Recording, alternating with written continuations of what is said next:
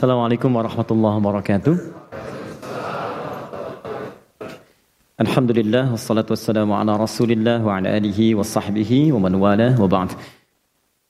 Alhamdulillah sekali lagi kita bersyukur pada Allah Subhanahu wa taala kita masih diberikan kesehatan, kita diberikan kekuatan, kita diberikan kenikmatan iman saat sementara saudara-saudari kita mungkin di hari ini ada yang kurang sehat, kita doakan semoga Allah memberikan kesembuhan terbaik. Ada juga di antara saudari-saudari kita yang mungkin hari ini masih belum beriman kepada Allah Subhanahu wa taala. Kita doakan pula mudah-mudahan Allah memperkenankan dan menguatkan dirinya untuk beriman dan diwafatkan dalam keadaan husnul khatimah insyaallah. Dan saya membiasakan untuk mengajak teman-teman memulai dengan mendoakan orang-orang sekitaran kita, keluarga termasuk kita. Karena doa itu insya Allah senantiasa memberikan kelapangan-kelapangan dan kemuliaan. Tidak ada rugi dalam doa. Pasti dijawab oleh Allah Subhanahu wa taala. Itu janji Allah di Quran surah kedua Al-Baqarah ayat 186. Paling kiri sebelah bawah di mushaf. Allah katakan wa idza sa'alaka ibadi anni fa inni qarib. Kalau hambaku sedang mencari-cari aku, katakan padanya aku dekat. Biasanya kalau orang cari Allah kan motifnya dua. Kalau bukan ingin tobat atau yang kedua dia punya kebutuhan yang dimintakan kepada Allah. Dua itu. Kata Allah katakan padanya, Allah berikan harapan, gak usah lelah mencari, aku dekat. Ini bahasa indah ya, bukan hanya dalam bahasa Arab, tapi dalam ilmu psikologi pun memberikan harapan yang kuat. Anda bertanya, Ustadz di mana? Jawaban pertama misalnya, ini belum jelas nih kabarnya. Yang kedua mengatakan, Ustadz sudah dekat, sebentar lagi tiba. Mana yang paling menenangkan? Satu atau dua? Dua, sudah dekat. Itu yang paling menenangkan, kan? Nah karena itu, ketika Allah kemudian memberikan statement, aku dekat, gak usah dicari. Tapi yang paling menarik, diteruskan kepada motif hambanya. Perhatikan kalimatnya. Wa idza sa'alaka 'ibadi 'anni fa inni qarib. Tidak berhenti sampai sini. Ujibu da'watad da'i idza da'an. Ketika mereka datang kepada aku memohon apa pun, aku pasti akan kabulkan apa yang mereka minta. Sepanjang itu mengandung nilai kebaikan untuk dunia akhiratnya. Maka saya mohon kepada teman-teman sekalian, isi. Jangan sampai ada sehari kita tidak berdoa pada Allah Subhanahu wa taala. Ya, dan di antara doa itu minta yang belum beriman supaya diberikan oleh Allah kekuatan iman. Alhamdulillah kami di Bekasi dengan teman-teman membiasakan dan hampir setiap pekan ada yang masuk Islam. Ada yang masuk Islam. Ada yang mantan preman, ada yang mantan pembunuh, ada yang mantan penjudi, ada yang biasa-biasa. Tapi kita bahagia gitu. Ya, beberapa waktu yang lalu datang ke akhir center itu satu pertanyaan, Ustaz, saya mantan pembunuh. Bisa nggak saya tobat? Saya katakan selamat. Allah sangat mencintai pelaku maksiat yang mau tobat dibandingkan orang soleh yang tidak pernah merasa salah. Lalu saya sampaikan Quran surah kedua di akhir ayat 222. Inna Allah yuhibbut tawabin. Allah cinta orang tobat. Dan Anda sekarang sedang dicintai oleh Allah. Saya pun belum tentu bisa mendapatkan status itu. Jadi ketika Allah menanamkan cintanya, ambil itu. Karena tidak semua hamba bisa mendapatkan kesempatan itu. Maka dia terima tawaran kami itu, dia ambil kesempatan itu, tertiba kemudian beberapa hari, saya tidak tahu orangnya siapa, kemudian datang, Orang yang penuh dengan tato, wajahnya juga kelihatan tidak biasa, tapi tiba kemudian ada pancaran keindahan di wajahnya. Dia datang cuma meluk, nangis, setelah itu pamit pulang. Tapi dalam hatinya saya melihat ada janji untuk menjadi hamba yang lebih baik daripada sebelumnya.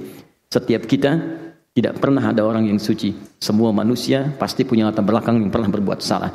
Dan harapan itu dibuka oleh Allah untuk kembali menjadi baik. Adam itu manusia, Adam pernah salah dan Adam diberikan kesempatan berubah, Adam bertobat. Setan pernah salah dan setan diberi kesempatan tobat, dia memilih untuk bertahan dalam kesalahannya. Jadi kalau Anda masih mengaku manusia, maka ciri kemanusiaan itu pasti melekat dalam diri kita. Teman-teman kita teruskan bahasan kita. Eh, mohon izin hari ini kita hanya punya kesempatan sampai jam 12. Jadi saya akan maksimalkan apa yang kita bisa bahas dalam kesempatan ini. Kita fokus pada pembahasan tentang sholat. Ya, Mohon izin, sekarang kita akan masuk pada bahasan ruku. Saya sudah bahas tentang makna salat, sudah bahas tentang manfaat-manfaat salat, sudah bahas tentang syarat-syarat dasar salat yang mencakup aspek bacaan, gerakan, kemudian makna. Jadi kalau Anda ingin belajar ibadah kata Al-Quran, seperti saya sampaikan di pertemuan lalu, jangan cukupkan pada bacaan dan gerakan, tapi juga sampaikan itu pada pembahasan tentang maknanya untuk mendapatkan kenikmatan dalam ibadah dan kekhusyuan dalam pelaksanaannya. Banyak orang tidak khusyuk dalam sholat bukan karena tak mampu khusyuk, kata Al-Quran karena dia tidak mengerti, tidak paham apa yang dibaca dan dilakukan dalam sholatnya. Bagaimana Anda bisa menikmati sholat kalau Anda nggak ngerti apa yang dibaca dan tidak paham apa yang dilakukan? Ya, karena itu kita akan teruskan pada pembahasan yang kedua. Satu, sudah kita selesaikan fase berdiri. Ya, fase berdiri sudah kita bahas. Kita masuk kepada bagian yang kedua sekarang, roku. Nanti setelah itu kita akan turunkan bahasannya mencakup tentang cara ruku, bagaimana caranya.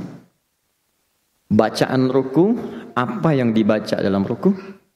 Yang terakhir hikmahnya, maknanya, kenapa kita mesti ruku. Apa yang bisa kita bawa dalam ruku itu? Apa pesannya? Apa inspirasinya? Apa manfaatnya? Itu yang coba kita turunkan dan puncaknya kita bawa spirit ruku ini dalam kehidupan sosial kita. Jelas sampai sini? Baik ya. Karena bagian pertama sudah selesai, maka nomor satu saya hapus dulu. Ya, periodenya sudah selesai, tinggal masuk yang kedua, ruku. Baik, sudah siap? Uh, nanti saya minta satu orang dari teman-teman yang ikhwan untuk bantu saya di sini supaya saya bisa praktekkan seperti apa cara rukunya seperti yang diinginkan oleh Al-Qur'an dan hadis-hadis Nabi sallallahu alaihi wasallam. Oke, saya berikan pengantar dulu ya. Kita lihat Quran kita tentang ruku dalam Al-Quran dulu. Quran surah kedua ayat 43. Kemudian dikaitkan dengan salat Quran surah ke-22 ayat ke-77. Satu ayat terakhir. Kemudian manfaatnya, ini rahasianya. Tolong jangan diabaikan bagian ketiga ini, karena ini hal yang sering dilupakan oleh sementara teman-teman yang sholat di kekinian. Di era sekarang. Di orang hanya mengejar cara dan bacaan. Yang penting saya sholat, yang penting ruku.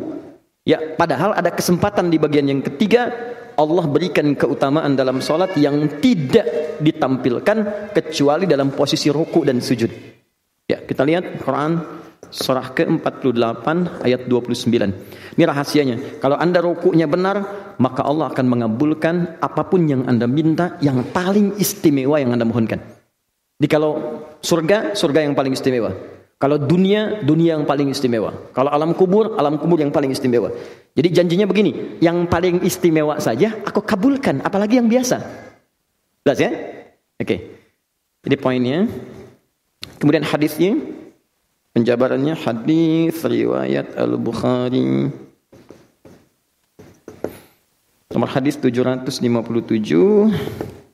789. Hadis riwayat Muslim. Nomor hadis 411 kita ke sini ke sahabat Abu Hurairah. Kita ke sini ke sahabat Abu Humaid As-Sa'di. Sama juga dengan yang ini dan tambahannya plus sahabat Anas bin Malik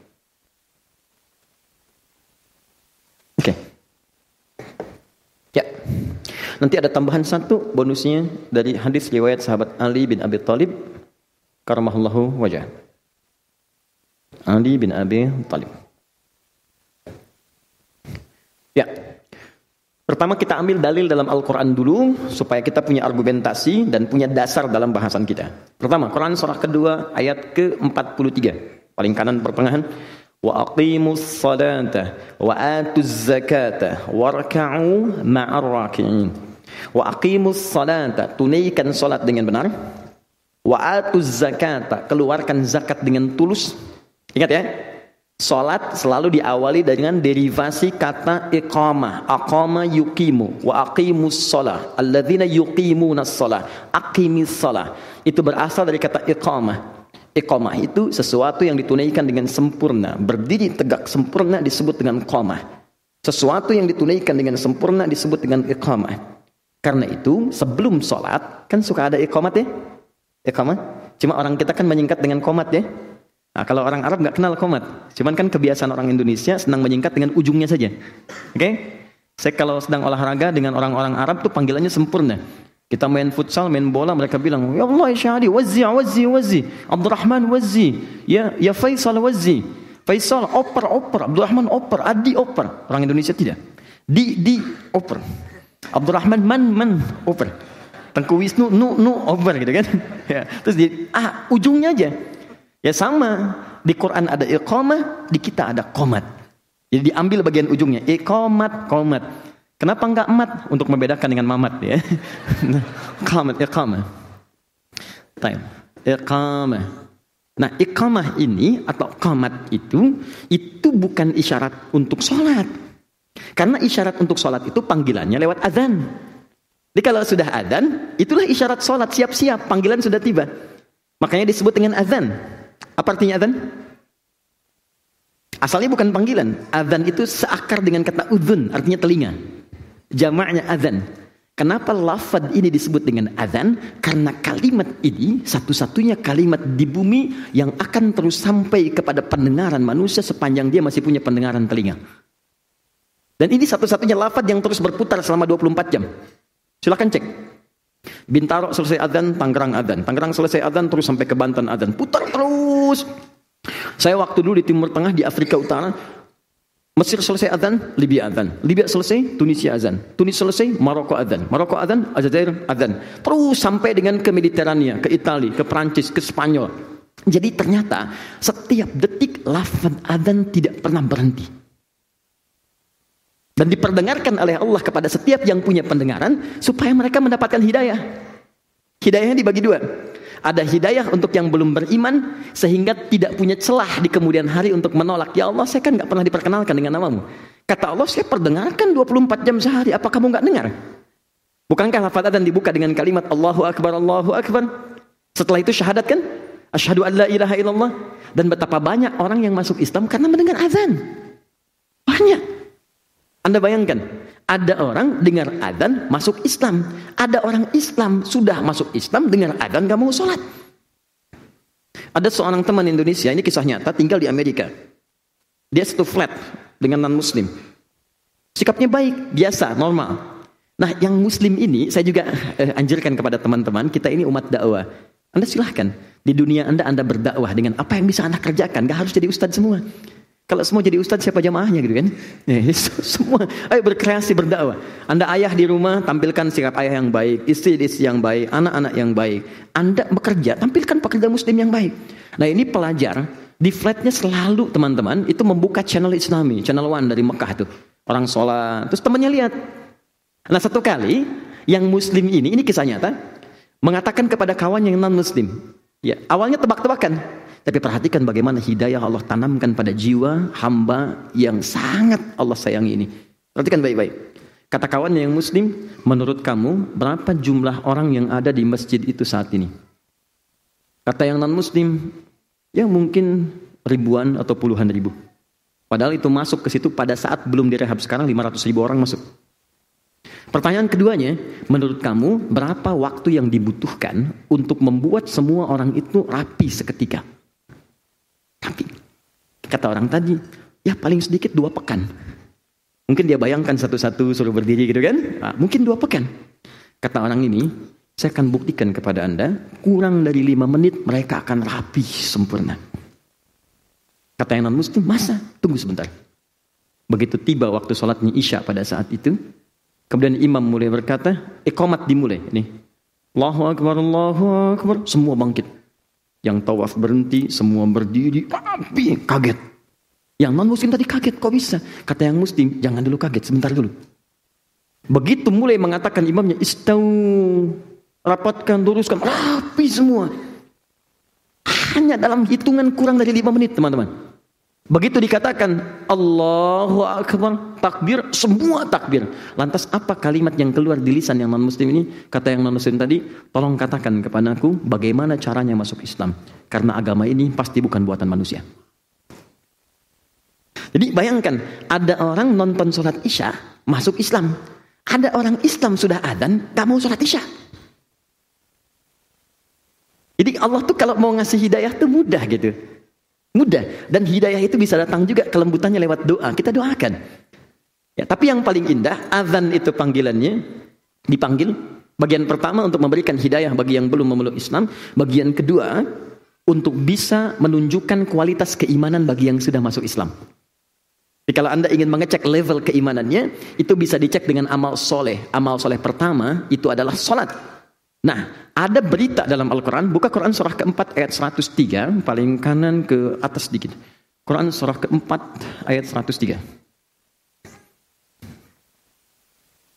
فإذا قضيتم الصلاة فاذكروا الله قياما وقعودا وعلى جنوبكم فإذا اطمأننتم فأقيموا الصلاة lihat ujung ayatnya Inna salata kanat alal mu'minina kitaban mawquta Bahasa paling singkatnya saat diterjemahkan, kata Allah, orang-orang beriman itu pasti tahu waktu salat. Inna salata kanat sungguh salat itu kanat alal mu'minina bagi orang beriman kita mawquta. Sudah jelas waktunya. Ini kalau kita terjemahkan dengan bahasa yang mudah dipahami, kata Allah, orang beriman itu pasti tahu waktu sholat. Jadi kalau anda mengaku beriman tapi tidak paham waktu sholat, berarti ini menunjukkan tingkatan yang lemah dalam imannya. Maka dibagilah oleh para ulama itu dengan panggilan azan. Bagaimana cara membaginya? Dibagi kepada tiga level. Ada yang standar, standar keimanan. Standar itu saat dipanggil, dia baru datang. Dia dipanggil misal subuh sekarang 4.38 misal. Terus azan, Allahu Akbar, Allahu Akbar, azan. Begitu azan, dia datang. Itu menunjukkan imannya standar. Nah ini. Ayo.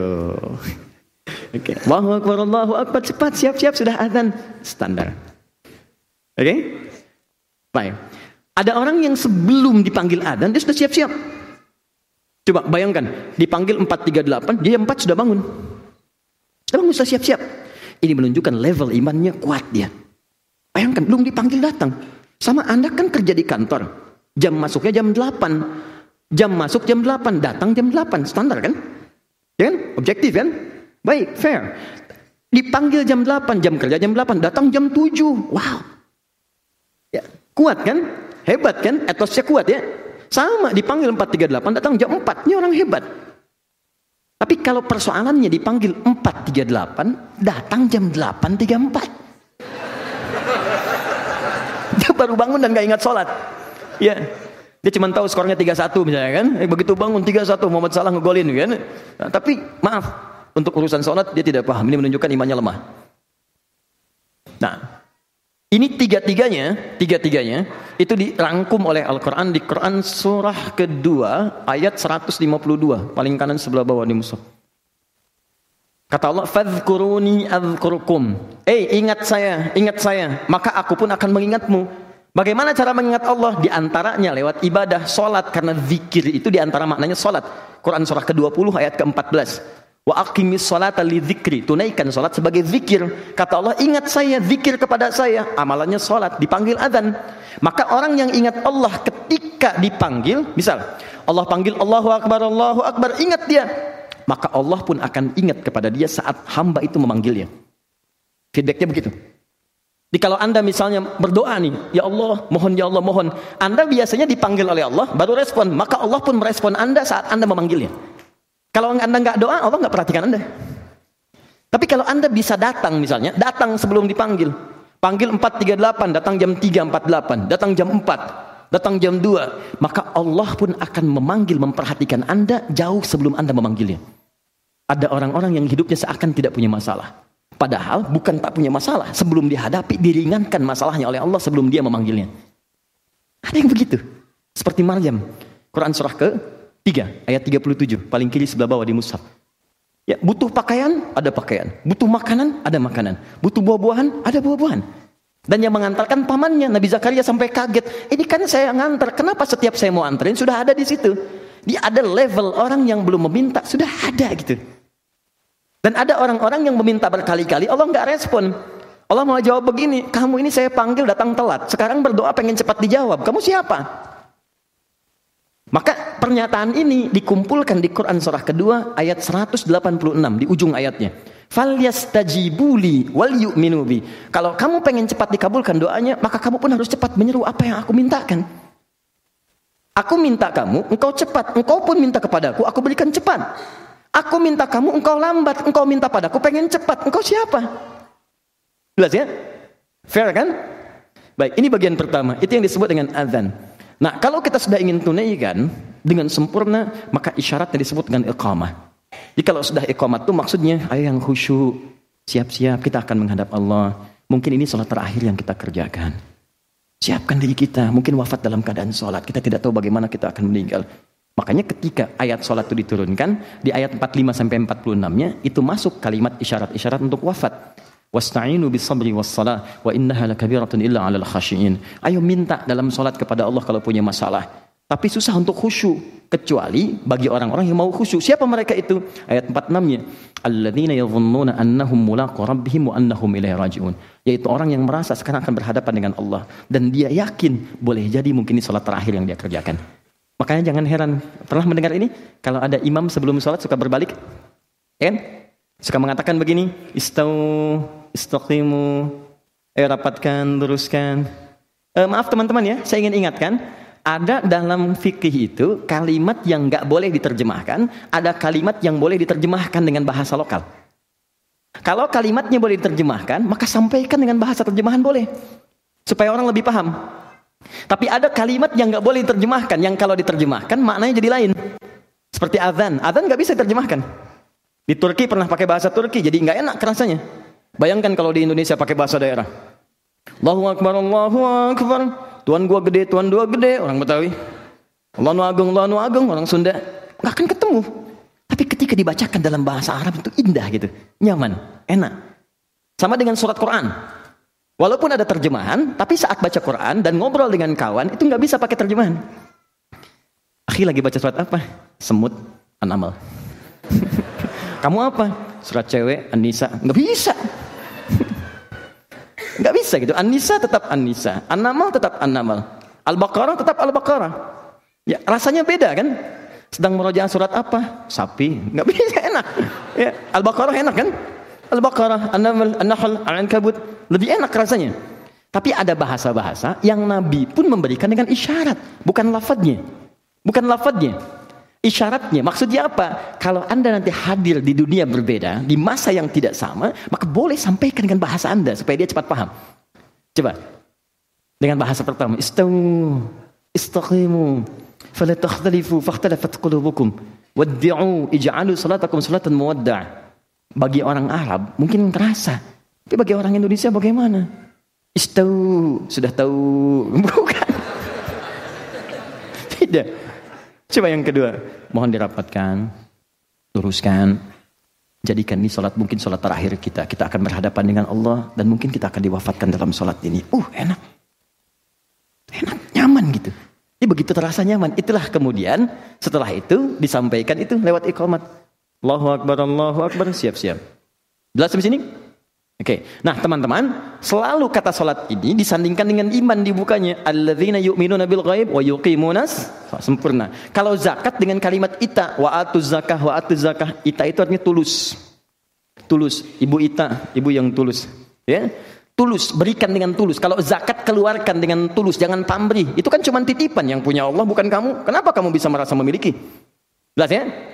Nah, kemudian tunaikan dengan sempurna di dalam kesempurnaan itu ada kaitan dengan ruku. Perhatikan.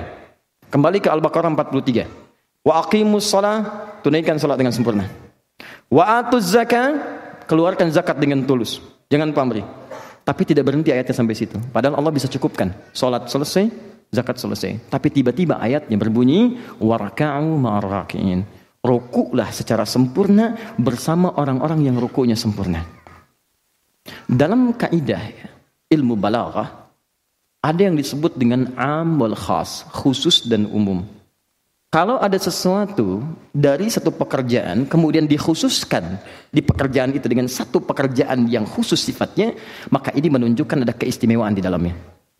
Saya tanya begini, untuk paling mudah dipahami. Dalam sholat ada ruku tidak? Ada. Ada berdiri tidak? Sebetulnya kan Allah cukup mengatakan wa aqimus sholat tunaikan sholat dengan sempurna. Bukankah itu mencakup ruku? Mencakup sujud? Ya kan? Semua kan?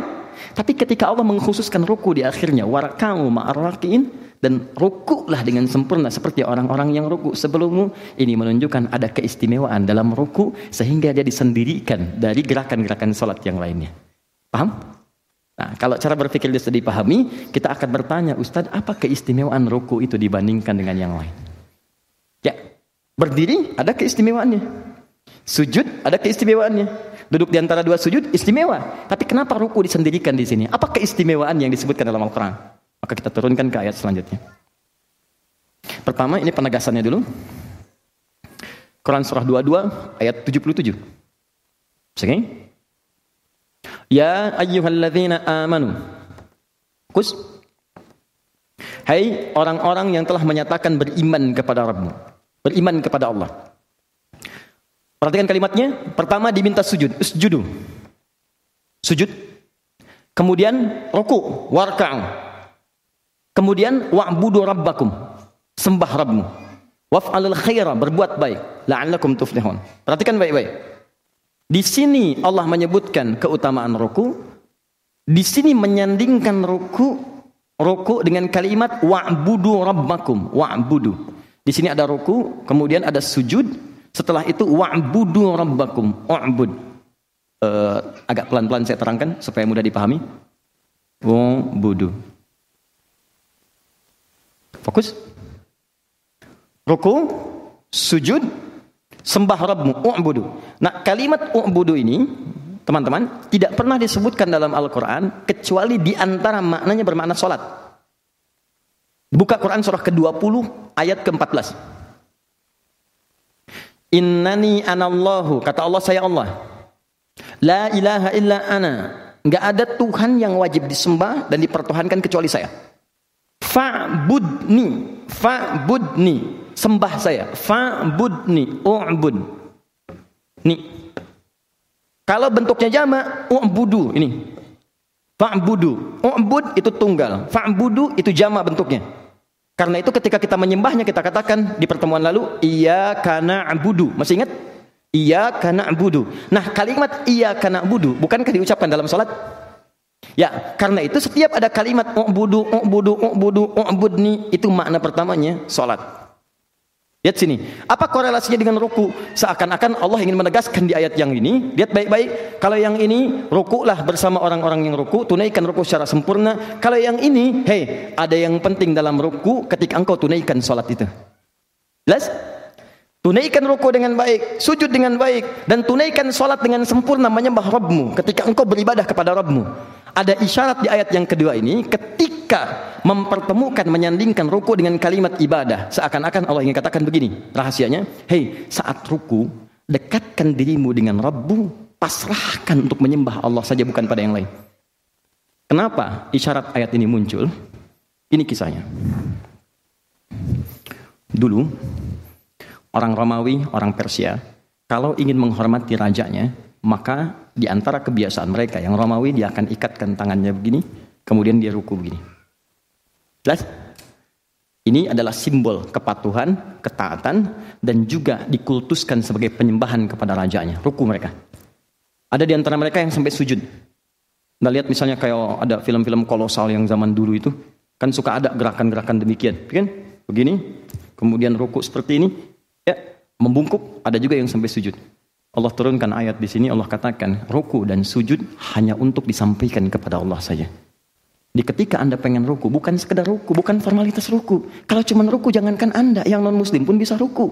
Yang Romawi sudah ruku, yang Persia sudah sujud. Anak-anak kecil juga bisa. Yang saya inginkan di ruku itu adalah kepasrahanmu saat ruku dan engkau sedang berhadapan denganku. Hadirkan kepasrahan luar biasa, hadirkan penyembahan yang mutlak seakan-akan kau merasa berhadapan denganku. Di rahasia pertama diminta kita ruku warka'u ma'arakin Al-Baqarah 43 Rahasia yang kedua, saat kamu ruku, jangan sembarang ruku. Kamu mesti beda dengan yang Romawi. Mesti lain dari yang Persia, mesti lain dengan anak-anak kecil. Saat ruku itu, hadirkan kepasrahan penyembahan kepada Rabbu. Karena itu kalimatnya berbunyi, wa'budu rabbakum. Setelah ruku, sujud, wa'budu rabbakum. Itulah di antara perbuatan yang terbaik. Waf'alul khaira la'allakum tuflihun. Kerjakan yang baik, sholat yang baik, ruku yang baik, sodakoh, dan sebagainya. Tapi yang paling mulia ketika engkau bisa ruku dengan hebat dan pasrah kepada Allah. Paham? Tiga. Paham? Alhamdulillah. Sekarang kita tanya, ya Allah, kalau saya bisa ruku seperti itu, saya pasrah, saya menyembah dengan, dengan baik. Apa yang saya dapatkan?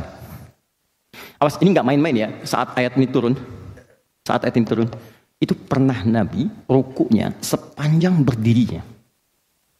berdirinya Nabi itu dalam rakaat pertama itu paling minimal, paling minimal itu 100 ayat Al-Baqarah ukurannya. Hey, wow, wow. Okay. Ahli surga ya, ahli surga dijamin surga, akhlak yang mulia dipuji oleh Al-Quran disebutkan dalam Al-Bukhari nomor hadis 2008 paling kanan sebelah bawah di kitabnya dari Sayyidah Aisyah. Ya, di ketika tiga orang sahabat Abdullah bin Mas'ud radhiyallahu taala anhu, kemudian ada Hudzaifah al-Yamani radhiyallahu taala anhu dan Ubay bin Ka'ab radhiyallahu taala anhu ja'u ila Sayyidati Aisyah, datang kepada Sayyidah Aisyah. Bertanya tentang sifat salat Nabi sallallahu alaihi wasallam. Kata Sayyidah Aisyah, ringkas kalimatnya. Allahu akbar. Kata Sayyidah Aisyah, la tas'alu an husnihinna wa tulihinna. Tolonglah jangan ditanya bagus dan panjangnya. Susah diikutin. Susah diikutin. Saya berikan bocoran rakaatnya saja. Tapi kalau mengikutinya susah, penasaran beliau-beliau ini, besok-besoknya ikut sholat di belakang Nabi untuk mendapatkan kekhusyuannya. Jadi kata para ulama boleh sholat tahajud berjamaah kalau ingin mendapatkan nilai kekhusyuan dari imam yang mungkin baik atau mengajarkan misalnya jamaah atau anak bagaimana pentingnya tahajud. Tentang mengajarkan ini ada di hadis riwayat Abu Daud nomor hadis 1369 riwayat sahabat Ibnu Abbas radhiyallahu taala anhu. Abu Daud 1369 riwayat Ibnu Abbas. Abu Daud nama aslinya adalah Sulaiman dari Sijistan, dikenal dengan Sulaiman As-Sijistani. Hafal 500 ribu hadis dengan sanadnya, dengan matannya. Di orang-orangnya sampai ke Nabi hafal 500 ribu hadis. Ya. Sehingga Ibnu Qayyim Al-Jauziyah rahimahullah mengatakan begini, kalau dulu ada Nabi Daud bisa melunakkan besi dengan tangannya, maka ini Abu Daud bisa melunakkan hadis dengan lisannya. Maka sejak saat itu dikenal dengan nama Abu Daud. Okay? Ibnu Abbas meriwayatkan pernah saya tinggal di rumah Sayyidah Maimunah. Sayyidah Maimunah itu di antara istri Nabi yang rumahnya uh, di depan Jabal Kubes. Saya boleh hapus ini? Boleh? Alhamdulillah. tinggal boleh saja. Alhamdulillah. Semoga Allah ampuni dosa-dosa kita semua. Alhamdulillah. Lihat sini. Ini Jabal Kubes di sebelah sini, ini Istana Raja, ini Zam-Zam sini, lurus sini, belok ke sebelah kanan, ini pos security-nya. CCTV yang ngadap ke sini yang warna putih. Kemudian sini ada Gate Ismail, di sini kemudian pintu 26. Pintu 27 nah ini. Di sini ada babun Nabi, bab An-Nabi.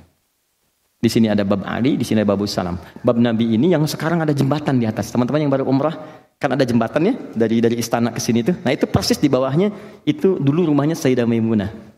Di situ Nabi pernah sholat dua rakaat sebelum peristiwa Isra Mi'raj. Sholat kemudian baru berangkat. Di situ pula Ibnu Abbas itu pernah tinggal di sini saat Nabi itu bermalam di sini. Ikut tinggal di sini malam-malamnya ngelihat kebiasaan Nabi bangun, bagaimana cara bangunnya. Sampai setelah bangun ikut sholat tahajud, sholat di belakang Nabi. Begitu sholat ditarik oleh Nabi sehingga sapnya sejajar. Berdua sholat. Hadis ini dijadikan dalil oleh teman-teman kebolehan berimam dan makmum berjamaah dengan posisi sejajar. Kalau imamnya satu, makmumnya satu. Jelas ya? Baik, imam satu, makmum satu, posisi boleh sejajar. Itu sah hukumnya. Nah, itu hadisnya sama. Tapi jangan lupa hadis ini pun tentang tahajud berjamaah. Karena Nabi mengajarkan pada anak. Jadi kalau anda ingin memberikan pendidikan pada anak, ayah bangun, ngajak anak tahajud, boleh silakan. Jangan biarkan sendiri-sendiri. Atau yang kedua, untuk mendapatkan kenikmatan sholat. Seperti sahabat bermakmum di belakang Nabi. Kata Hudzaifah, tidak ada sholat paling indah kecuali sholat di belakang Nabi. Jadi begitu membaca tentang surga, Nabi berhenti. Minta supaya umatnya ke surga. Begitu berhenti di ayat neraka, Nabi bermohon. Supaya umat dibebaskan dari neraka. Lama kita minta, lama, lama. Ya. Yang paling menarik, besoknya Abdullah bin Mas'ud ikutan. Ya. Ternyata tanpa terasa kata Hudzaifah 100 ayat baru ruku. Kata Abdullah bin Mas'ud, saya ikut. Saya kira 100 ayat itu ruku. Ternyata nyambung Al-Baqarah sampai selesai. Saya kira akan ruku, ternyata nyambung Ali Imran 200 ayat sampai tuntas. Saya kira di sini akan ruku, sudah siap-siap, ternyata nyambung An-Nisa 176. 5 juz 4 halaman. Setelah itu baru ruku. Ya, besoknya mereka tidak ikutan lagi. Bukan karena capeknya, kata Abdullah bin Mas'ud, saya ini kan sering nebak ini di mana posisinya sehingga bisa saya ikuti.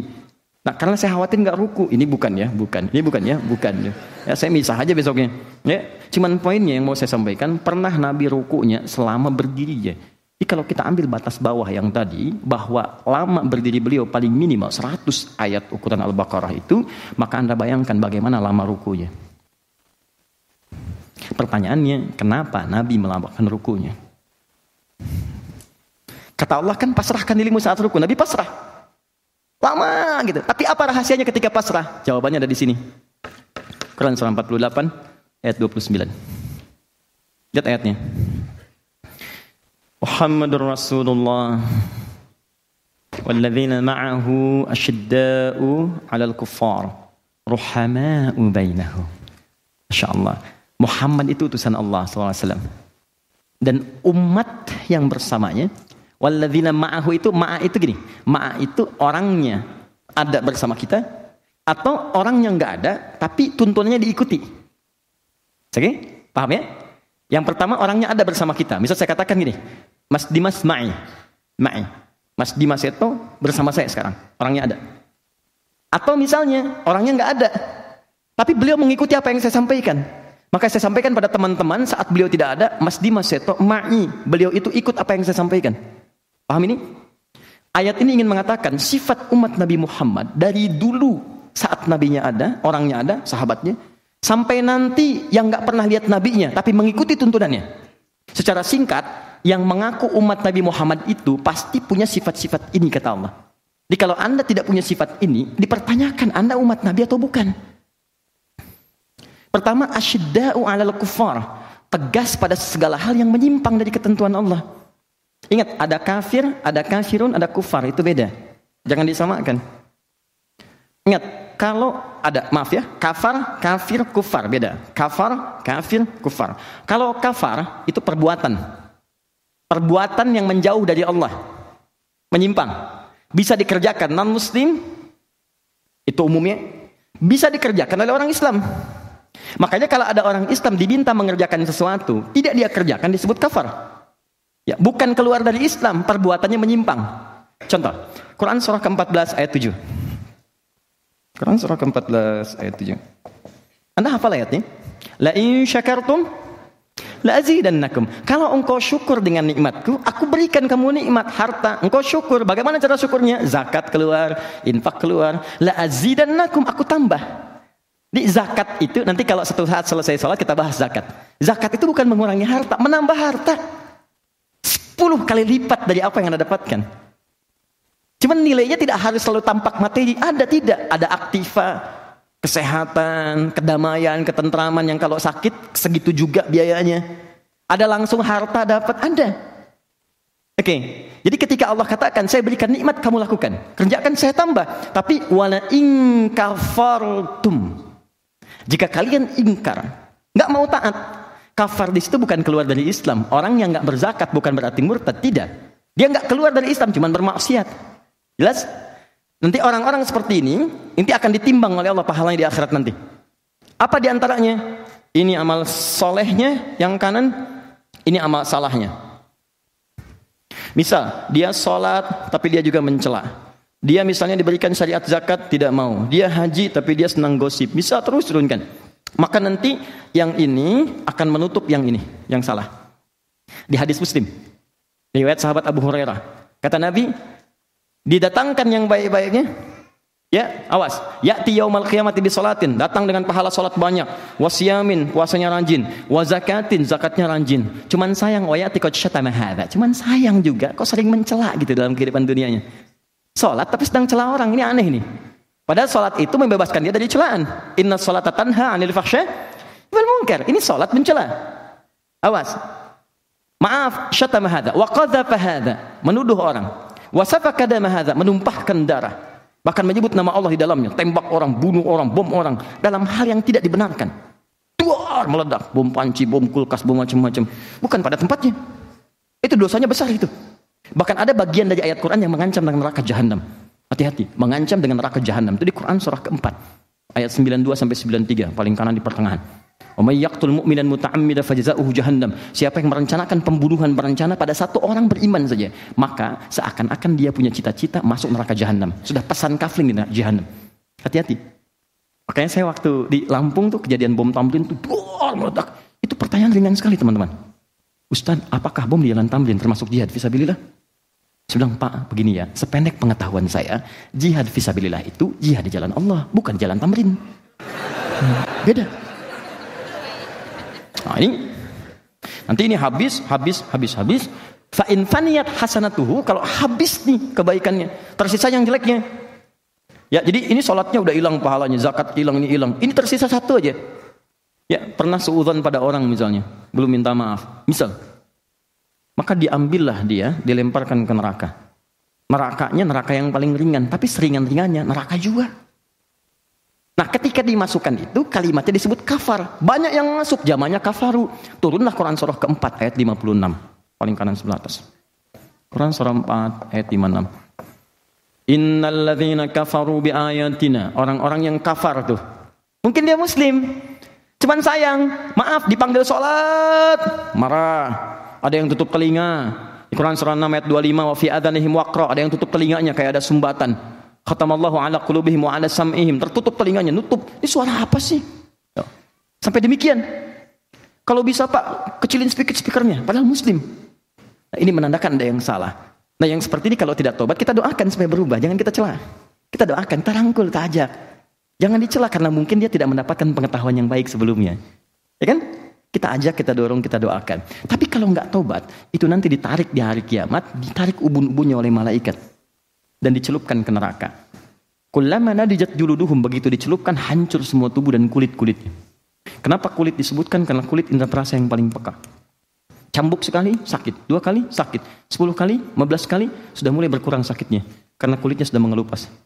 Maka kata Allah, kalau kami angkat lagi, badalnahum dan ghairaha. Kami sembuhkan, kami tumbuhkan lagi kulitnya. Liyadzukul adab supaya terasa siksaannya sama seperti semula. Gak ada, gak ada, gak, gak ada ringannya. Dan sekali celup, seharinya seribu tahun, seribu, uh, satu seribu tahun. Satu harinya. Satu detiknya, 48 hari. Jangan pernah coba-coba. Ya. Ini poinnya teman-teman. Nah ini kafir. Yang kedua kafir. Kalau kafir itu orangnya. Orang yang memang tidak menerima risalah. Ya, tertutup. Jadi yang menutup diri. Kafar itu sesuatu yang tertutup. Kan diserap ke dalam bahasa Inggris cover. Cover itu kan cover buku kan menutup kan. Supaya di dalamnya gak kelihatan. Ya, ini cover. Saya, saya kalau saya di belakang kan saya tercover nih, tertutup kan? Orang yang disebut kafir, kafir itu orang yang menutup diri dari hidayah. Jadi begitu mau disampaikan, dia menutup dirinya. Makanya ketika orang-orang pada zaman Nabi datang kepada Nabi mengajukan proposal kata mereka Abu Jahal, Abu Lahab dan yang lain-lain, ya Muhammad SAW kita nggak usah berselisih, nggak usah ramai, nggak usah perang. Sudah kita tukeran aja. Malam ini kami nyembah Tuhan kamu, besok-besok kamu nyembah Tuhan kita. Tapi mereka nggak mau menerima hidayah. Nabi sampaikan mereka menutup diri. Maka turunlah kemudian surah satu surah kuliah ayuhal kafirun. Katakan, hei orang-orang kafir. Sopan sekali, bahasanya sopan. Di kafir itu lembut, bahasanya sopan. Kata Allah, katakan, hei orang-orang yang masih menutup diri belum menerima hidayah. Katakan, hei orang-orang yang masih menutup diri belum menerima hidayah. Sopan kan? Halus. Saking halusnya Abu Jahal nggak marah. Pernah dengar cerita ketika turun surat Al-Kafir Abu Jahal marah. Apa? Jangan panggil saya kafir. Nggak ada. Oke? Okay? Nggak, nggak. Saya ingin tempatkan sesuatu sesuai dengan tempatnya. Banyak orang keliru memahami ini sehingga maknanya tidak sampai pada dirinya dan dia marah bukan pada tempatnya. Abu Jahal paham bahasa Arab, ngerti bahasa Arab, orang paling fasih bahasa Arab disebut kafir nggak marah. Kenapa orang sekarang nggak paham bahasa Arab, nggak ngerti bahasa Arab, baca juga? Kenapa mesti marah? Karena belum tahu isinya. Jelas ya? Pak, jadi ada tempat-tempatnya di sini yang harus kita kemudian sesuaikan dalam kehidupan. Baik, yang terakhir kufar. Kufar itu, maaf maaf, kalau kafir ingat dia non Muslim, menutup dirinya belum menerima hidayah, tidak menyerang orang Islam, cuman suka ngajak-ngajak. Sama dengan tadi sifatnya. Saya, saya kasih sedikit ya, saya kasih rahasia. Uh, ini di antara kita ya. Oke, okay. fokus. Jika di Quran disebutkan satu kisah, tapi tidak spesifik orangnya, kapan kejadiannya, maka peristiwa itu akan terjadi lagi di masa depan dengan tokoh-tokoh dan suasana yang berbeda. Tapi jika disebutkan namanya bahkan lengkap dengan bin binti nasabnya, ini menunjukkan peristiwa itu akan ter, tidak akan pernah terjadi lagi di masa depan pada siapa pun. Contoh, kenal Maryam binti Imran? Hmm. Oke. Okay. ya. Maryam binti Imran disebutkan bintinya langsung. Maryamnya bintinya langsung ke bapaknya. Pernah mengandung melahirkan tanpa disentuh laki-laki mana pun. Walam yamsas di pasyan ini menunjukkan peristiwa itu tidak akan terjadi dan menimpa perempuan mana pun di muka bumi. Selain Maryam binti Imran. Tapi Ustaz ada di kampung saya namanya Maryam juga. binti Asep, dia bisa melahirkan tanpa bapak banyak. Bukan tanpa bapak, yang tanpa disentuh laki-laki mana pun. Ini cuma Maryam binti Imran. Jelas ya? Tapi kalau nggak pernah disebutkan siapa tokohnya, kapan kejadiannya, ini menunjukkan akan terjadi lagi di masa depan. Oke, fokus. Ketika Allah mengatakan kuliah ayu hal kafirun, disebut gak orangnya? Tidak. Kapan kejadian disebut? Tidak. Ini menunjukkan akan terjadi di masa depan non muslim tidak maksa, tidak nyerang kepada orang Islam biasa, cuman suka ngajak-ngajak. Polanya bisa beda. Mungkin dengan makanan, mungkin dengan obat-obatan, mungkin dengan bantuan. Ada yang seperti itu? Ada. Dan kalau ada nggak usah marah, sampaikan. Misal Anda ada car free day misalnya kan, karnya free tapi yang lainnya tidak. Datang orang yang mengatakan, ayo Pak, baca ini, baca ini, misalnya ayo ikut Pak, Anda akan selamat gini. Dengarkan aja dulu. Maaf Pak, Bapak terlambat. Sebelum Bapak sudah ada Pak, dulu 15 abad yang lalu. Namanya Abu Jahal, Abu Lahab, ngajak-ngajak juga. Turunlah surah Al-Kafirun. Maknanya begini Pak, mana kafirun itu orang masih menutup diri. Kita nggak usah saling memaksa. Kalau Bapak ingin ikut ke Islam, itu lebih bagus. Tapi kalaupun misalnya Bapak tidak mau, ya kami tidak memaksa. Silahkan renungkan dulu, mudah-mudahan Bapak dapat hidayah. Berbalik tuh situasinya. Lihat ya, dan nggak usah marah gitu. Kita sikapi dengan elegan sesuai dengan makamnya. Makanya penting kita mengkaji Al-Quran untuk mendapatkan itu. Tapi kalau kufar, kufar itu maknanya dua. Bisa perbuatan atau orangnya yang memang ditujukan langsung untuk menyerang Islam. Atau orang Islam. Ya. Bebas, silahkan. Silahkan. Nggak apa-apa, bonus buat antum. Ya silahkan. Asal jangan menghapus yang tidak ingin saya hapus. Gitu. Nggak apa-apa, silahkan, silahkan. Silahkan. Ya, nggak apa-apa lah. Silahkan, silahkan. Ya, silahkan. Silakan. Silakan. Sehat-sehat ya. Baik, alhamdulillah. Alhamdulillah. Ini sahabat saya, sahabat-sahabat saya. Mudah-mudahan kita ke surga sama-sama ya. Dengan keluarganya juga. Baik. Dan tidak cukup dengan amin, ayo berusaha.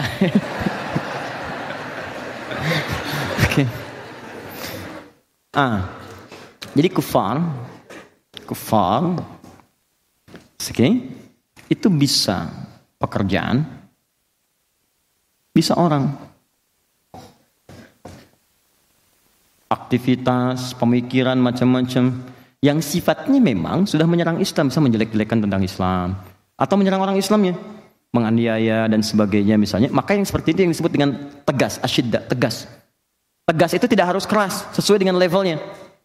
Kalau menyerang lewat tulisan ya dibalas dengan tulisan lagi. Dengan yang lebih baik. Ya kan? Kalau lewat pemikiran ya berpikir lagi, jangan orang nulis dibalas dengan senjata ya salah. Tidak tepat ya. Lihat kadarnya. Nah, kemudian yang kedua, saya agak cepat orang yang menginfansi, misalnya yang menyerang, mendolimi dan sebagainya, maka dibela. Tunaikan haknya sesuai dengan hukum yang berlakunya. Sampaikan proses misalnya di rohinya ada satu hal misalnya pembantaian, pembunuhan. Eh kita kemudian membela. Dengan apa? Sampaikan ke dunia internasional. Terapkan hukum-hukum. Ayo, makanya mesti kuat. Orang Islam mesti kuat gitu. Negaranya mesti kuat. Kalau tidak ya bagaimana kita bisa memberikan aspirasi ke depannya? Jelas ya?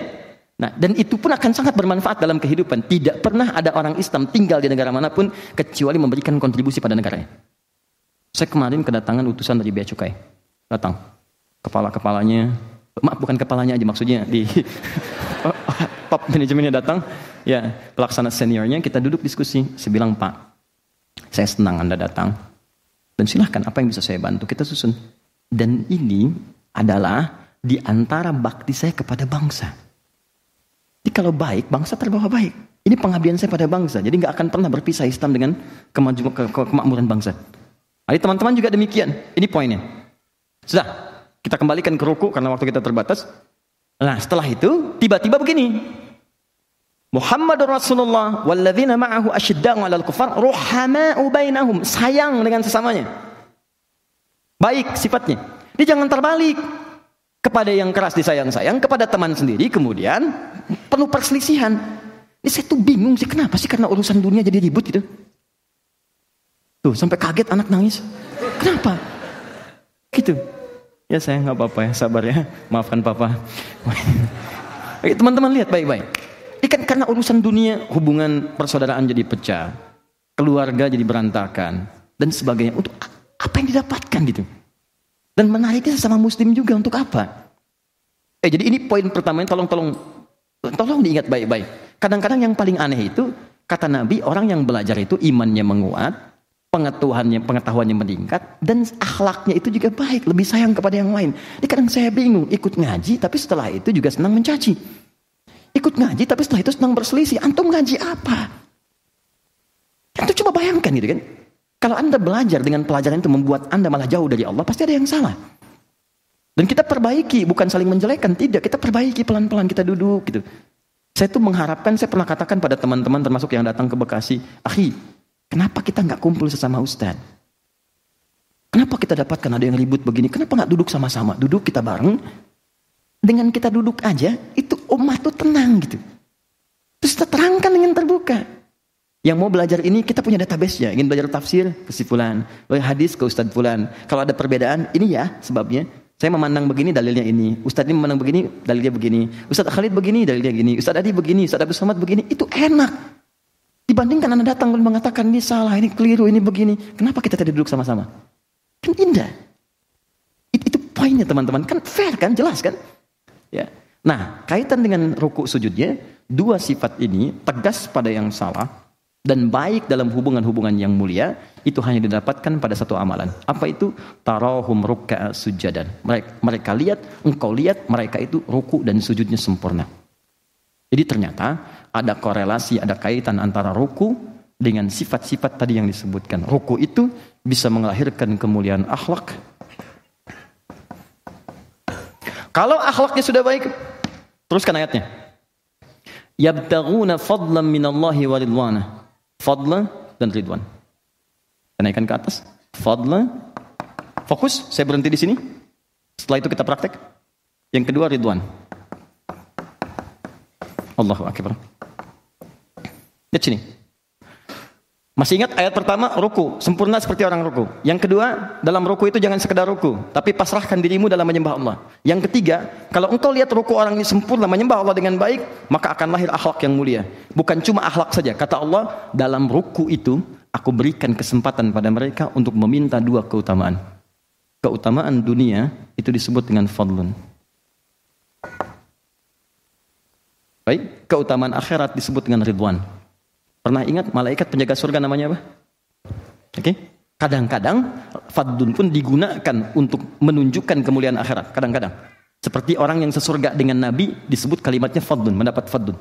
Quran surah ke-4 ayat 69 sampai 70. Wa may yuti'illaha wa rasulahu fa ulaika ma'al ladzina an'ama Allahu 'alaihim minan nabiyyina was-siddiqina wasyuhada'i was-salihin wa hasuna ulaika min Allah. Ada orang yang sesurga dengan Nabi, itu orang yang mendapatkan keutamaan dari Allah. Singkat ceritanya, singkat keterangannya, ini fadlun dengan ridwan ini adalah gambaran keistimewaan yang paling mulia istimewa dari nikmat dunia dan akhirat. Jadi kalau misalnya anda ingin mengatakan ya Allah berikan saya ya Allah kenikmatan dunia, kata Allah nanggung, minta yang paling istimewa. Kalau kerja jangan minta yang sedikit, minta yang besar sekalian. Rizki minta yang banyak sekalian, dunia. Akhirat ya Allah masukkan ke surga. Jangan. Jangan cuma surga, minta yang paling tinggi surganya. Dalam keadaan ruku, Allah memberi kesempatan pada setiap hamba untuk mengabulkan yang paling istimewa yang dia mintakan. Kalau dia meminta dengan benar, ya Allah aku ingin firdaus, Allah kabulkan. Kalau dia meminta dengan benar, ya Allah berikan keberkahan dunia, maka Allah berikan yang terbaik yang bisa dia dapatkan. Ruku, kalau benar dikerjakan, bukan hanya mengabulkan doa yang biasa, tapi yang paling istimewa dikabulkan. Itulah yang menjadikan Nabi kadang-kadang rukunya selama berdirinya. Pertanyaannya, apakah setiap orang ruku bisa mendapatkan apa yang dijanjikan? Itu poinnya. Bahkan sayangnya, ada yang tidak minta. Ini persoalannya. Orang ruku cuma baca doanya aja. Subhana rabbiyal azim, subhana rabbiyal azim wa bihamdi. Lantas bangkit kan? Subhanakallahumma bihamdika, ya Allahumma gfirli, syahadu la ilaha Allah, subhanakallahumma bihamdika, Allahumma gfirli. Selesai bangkit. Anda nggak minta. Padahal di situ ada keutamaan. Kenapa nggak minta untuk anak Anda? Ya Allah luluskan anak saya dalam ujian ya Allah dengan nilai yang paling tinggi. Ya Allah berikan keberkahan pada pekerjaan suami saya. Ya Allah lancarkan bisnisnya, tempatkan di makom yang mulia. Ya Allah satukan kami di surga sekeluarga di surga yang paling indah. Kenapa enggak minta? Padahal Allah tawarkan. Dan kenapa terlampau buru-buru? Kalau Anda datang ke satu tempat, diminta kemudian silahkan cari yang Anda inginkan, bebas minta apa saja. Apakah Anda akan langsung keluar dari situ? Pernah di, di, di, di barat itu ada orang-orang kaya yang datang ke mall. Begitu dia datang, tutup mallnya. Kepada pengunjung yang ada di mall, silahkan ambil apa saja yang kalian inginkan. Waktu kalian cuma 30 menit. Ya, ngambil, ngambil, ngambil, ada yang ngambil ini, ngambil itu, ngambil ini, ngambil itu. Saya, saya perhatikan, nggak ada satupun yang menolak tawaran itu. Maaf, misal ada yang keluar dari situ tidak. Tidak. Saya bingung ya, kenapa kalau manusia nawarkan banyak dikejar? Kalau Allah yang tawarkan, kenapa nggak diambil? Kenapa kita tidak manfaatkan itu gitu? Teman-teman tuh pengen surga, dikasih, tapi kenapa nggak diambil? Dan yang lebih dahsyat tuh yang paling aneh, inginnya ke surga ringan diucapkan di lisannya, tapi perbuatan tidak mencerminkan itu. Bisa nggak teman-teman sesekali pajang di cermin? Lalu setelah cermin terlihat, lihat mata anda, berapa kali mata anda bermaksiat? Lihat lisan anda, berapa kali lisan anda berbuat salah? Lihatlah kemudian wajah anda dan katakan, saya pengen ke surga dengan segala kesalahan yang anda bawa. Apakah sanggup lisan anda mengatakan, ya Allah berikan surga? Sekarang dalam ruku, dosa bisa diampuni, kesalahan dihapuskan, hal-hal buruk digugurkan, dan langsung tawarannya, aku berikan yang paling mulia yang engkau inginkan. Kalau anda ditawarkan seperti itu ingin mengambilnya, anda bertanya bagaimana caranya, itu yang coba kita akan bahas prakteknya. Sampai di sini bisa dipahami? Nah, maksud saya, saya ingin menyampaikan dulu hikmah sehingga kita bisa termotivasi dalam mengerjakan ruku, bukan sekedar ruku seperti yang biasa dikerjakan oleh sementara orang tidak paham. Jelas ya? Oke. Ya, kita punya waktu terbatas, kita lanjutkan sebentar. Ruku. Kita masuk kemudian ke hadisnya Al-Bukhari nomor hadis 757. Riwayat sahabat Abu Hurairah, nama aslinya Abdurrahman, sebelumnya adalah Abdul Uzza, masuk Islam berubah nama jadi Abdurrahman bin Sakhar mengisahkan tentang sahabat bernama Khalid bin Rafi Az-Zuraiqi. Oke, okay. fokus. Falyarka fala taqum min ruku'ika hatta tatma'inna raki'an. Nabi mengajarkan kepada Khalid bagaimana cara salat sampai kepada ruku. Saya potong saja sampai ke redaksi ruku supaya cepat. Kata Nabi kalau sudah selesai dalam berdiri kemudian ruku. Fokus. Fala takum, tapi jangan buru-buru bangkit. Awas, kadang bacaan belum selesai, udah bangkit. Allahu Akbar, Sami Allah liman hamidah. Allahu Akbar, Allahu Akbar, Allahu Akbar, Allahu Akbar. Orang sholat 11 rakaat, satu jam. Dia 23 rakaat, 7 menit. Bagaimana gitu? Gak coba kita evaluasi pelan-pelan lah gitu kan. Ya. Lalu ruku, kata Nabi ruku jangan buru-buru ruku. Nah, rahasianya Jangan buru-buruku sehingga engkau tenang dalam rukumu. Apa tenang yang dimaksudkan di sini? Kita sambungkan ke hadis-hadis yang lainnya dulu. Saya minta satu orang untuk bantu saya. Siapa saja boleh ke depan? Mas Adi ya, yang pakai peci di antara yang paling ada. Silakan depan. Udah lengkap semua peci ada. Sarung cuma dipakai di Turki. Hari sampai sini kembali lagi ke celana. Oke. Okay. Ya. Salatnya menghadap ke mana mas? Kiblat. Ya betul, kiblat. Uh, untuk lebih mudah ke sebelah sana aja ya, supaya terlihat dari beberapa yang lain. Baik, sebelumnya saya terangkan sebentar. Kita akan apa? Ruku ya. Jadi dari berdiri kita akan ruku. Nah, fokus baik-baik sebelah sini dulu Mas Adi. Mohon izin supaya di samping saya jelas. Teman teman-teman sekalian, fokus saat akan ruku, penting diketahui apa itu ruku dulu. Ya, ruku itu itu seakar dengan kata rakaatun, rakaat. Ruku. Bukan sekedar bungkuk, tapi secara fikih seakar dengan kata rakaat. Artinya, kalau sudah dapat ruku, dapat satu rakaat. Contoh, ini imam, depan. Saya makmum. Ya. Atau misalnya, uh, mas satu lagi. Siapa? Boleh maju? Apa-apa? Maju aja. Mudah-mudahan yang maju masuk surga. Ya. Setelah saya, insya Allah. Ya. Ya. Alhamdulillah. Nah, ini tahan dulu sebentar, tahan. Ini ruku mas, ruku, Allahu Akbar, tahan. Nah ini ruku, ini datang, terlambat. Mas Buke, nah tiba-tiba datang. Datang. Pertanyaan pertama saya, kenapa anda terlambat? Yang lain bisa tepat waktu, ah, sedang sholat. nah, jawab nanti sajalah. Nah ini ruku kan, sedang ruku, ini datang. Nah, saat ini datang, maka perhatikan hadisnya, ju'ilat innama ju'ilal imamu liyutamma bi. Imam itu jadikan untuk diikuti. Awas, fa idza raka'a. Kalau imam sudah ruku kita datang, maka langsung ruku. Ya, nggak usah baca yang lain-lain lagi. Takbir, takbir. Allahu akbar, langsung ruku. Jelas ya? Jangan baca iftitah lagi, tidak perlu baca Al-Fatihah lagi. Karena hadis yang mengatakan kiraatul imam kiraatul makmum. Orang yang mendapati imam nyeruku, maka bacaan imam sudah mewakili bacaan makmumnya. Kecuali kalau imamnya masih berdiri, izin. Mulai. Terus imam masih di awal, ya. Maka posisi sebelah kanan. Supaya benar. Imam masih memulai, ini masih memulai, maka ini bisa diikuti. Jadi ini baca Al-Fatihah, ini baca Al-Fatihah makmumnya. Jelas ya? Karena bagian dari rukun salat Al-Fatihah kita bacakan. Kalau bisa diikuti. Makanya imam kalau bisa jangan cepat-cepat bacaannya, berikan jeda. Bismillahirrahmanirrahim. Jeda, ikuti Bismillahirrahmanirrahim. Alhamdulillahi rabbil alamin. Ikuti terus. Atau berikan jeda di akhir. Ghairil maghdubi alaihim waladdallin. Amin. Jeda sebentar. Berikan kesempatan walaupun cuma tiga ayat sampai Ar-Rahmanir Rahim. Karena surat terpendek dalam Al-Quran itu tiga ayat. Al-Kautsar. Inna a'tainakal kautsar. Fasalli rabbika wanhar. Inna syani'aka huwal. Kalau sudah baca tiga ayat cukup. Tapi kalau imamnya sudah ruku, ruku, ini takbir langsung ruku. Jelas? Nah, kalau ini ikut ruku berarti sudah dapat satu rakaat. Ya, Jelas ya? Tidak pakai oh, oh, ah, tidak. Dapat satu rakaat. Jadi begitu ini diikuti, ruku, dia sudah mendapatkan satu rakaat. Misal, sholatnya subuh. Begitu sholat subuh, imam ruku. Ini langsung ruku. Nah, ini sudah mendapatkan satu rakaat. Jadi jangan jangan menambah lagi, jangan terlampau soleh. Ya, jadi kalau sudah selesai imam salam, ini ikut salam. Ya ingat ini keterangan Nabi, sahabat mengerjakan, ulama mengerjakan. Antum Nabi bukan, sahabat bukan, ulama bukan. Jelas ya? Paham sampai sini? Baik. Antum silakan istirahat. Ya, antum di sini aja, persoalan kita belum selesai. Nah, sini. Ya, tahan. Yuk kita mulai.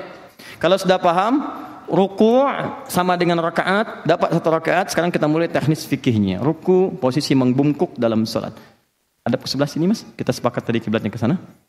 Ya, uh, takbir dulu. Ya. Sini, Bismillah. Ya, kita belajar sama-sama. Silakan. Uh, takbir dulu. Allahu Akbar. Takbir dulu. Gak usah ketawa, ulangi. Ruku mana takbirnya? Nah, ah nggak apa-apa nggak apa nggak apa ruku silakan. Nah sekarang kita lihat. Perhatikan. Wa idza raka jika beliau akan ruku fakabbar. Maka beliau mengucapkan takbir. Allahu akbar. Satu. Nah, ini takbir ini disebut dengan takbir intikal. Takbir perpindahan. Jadi kalau imam sudah bacakan takbir makmum pindah Ya, jadi isyaratnya itu, isyaratnya lebih kepada bacaan imamnya. Jadi kalau imam sudah katakan Allahu Akbar, pindah. Ya, jangan lihat fokus pada gerakan imamnya. Ini jadi persoalan nanti. Kalau lihat gerakan imam, jadi kacau sholatnya. Kalau patokan gerakan. Sab pertama ngelihat, sab kedua kan tidak. Yang paling bahaya, kalau ini misalnya sudah sepuh. Taruhlah imam misalnya 85 tahun, misal. Ya, seperti inilah gitu kan. Nah, makmum di belakang masih muda. Perhatikan, begitu mau ruku, kan nggak langsung ruku. Takbir? 85 tahun. Turun. Nah, kan pelan-pelan kan? Nggak mungkin begini. Allah. Kan? Begitu imamnya belum selesai rukuknya, makmumnya sudah ruku. Ini yang jadi bahaya. Karena itu patokannya, patokannya itu bacaan. Ya, ketika mendengar kalimat Allahu Akbar, bar dia turun, di belakang ikut. Nah, caranya dua. Pertama, bisa mengangkat Al-Bukhari nomor hadis 757 bisa mengangkat tangan akan ruku bisa mengangkat tangan seperti halnya takbir hadwaman kibaihi. Diangkat Anda akan ruku Anda angkat begini. Ya jadi begini posisi akan ruku. Allahu akbar angkat. Mengangkat ini boleh sejajar dengan bahu di sini. Boleh sejajar dengan daun telinga di sini an-nasai. Ya di sini. Di, boleh di sini boleh di sini. Mana yang paling nyaman? Jelas ya Disilahkan Anda bisa mengangkat tangan, Allahu Akbar, atau tangan tidak diangkat pun tidak ada masalah. Yang penting takbirnya keluar kalimatnya. Jelas ya? Tapi yang paling umum, riwayat-riwayat yang paling banyak itu dengan mengangkat tangan. Ya, sehingga para ulama lebih kemudian memprioritaskan mengangkat tangan dibandingkan yang mursal, irsal begini. Jelas ya? Baik. Allahu Akbar, ruku. Anda sini mas? Nah. Pelan-pelan kita mulai dari punggung sampai dengan kepala. 789 masih di Al-Bukhari sama dengan hadis Muslim nomor hadis 411 ditambahkan dengan keterangan sahabat Ali bin Abi Thalib. Perhatikan baik-baik. Saat Nabi ruku itu, perhatikan kalimatnya supaya lebih mudah saya gunakan bahasa Indonesia, maka punggungnya sejajar lurus sampai dengan bagian kepalanya. Lurus. Mohon maaf saya ini kan. Saya mulai dari punggung dulu ya. Ini. Kata sahabat Ali bin Abi Thalib sampai-sampai saking lurusnya kalau ditaruh satu bejana yang dituangkan air di atasnya itu tidak tumpah. Tuh, ini sempurna Mas. Pertahankan ya. Sempurna. Bagus. Ya, eh, tahan sebentar ya, kita saya jelaskan dulu sampai kita selesai baru teman lagi. Nah ini, ya, di kalau ditaruh misalnya gelas, dituangkan itu lurus. Nah ini bagus nih, segini mas ya, segini. Tahan sebentar. Nah ini satu. Jadi punggung dari bagian belakang sampai ke ujung ini lurus. Hati-hati, hati. Nanti saya terangkan dari sisi kesehatannya dan bisa diluruskan kalau anda dokter ingin meralat, eh, saya perkenankan.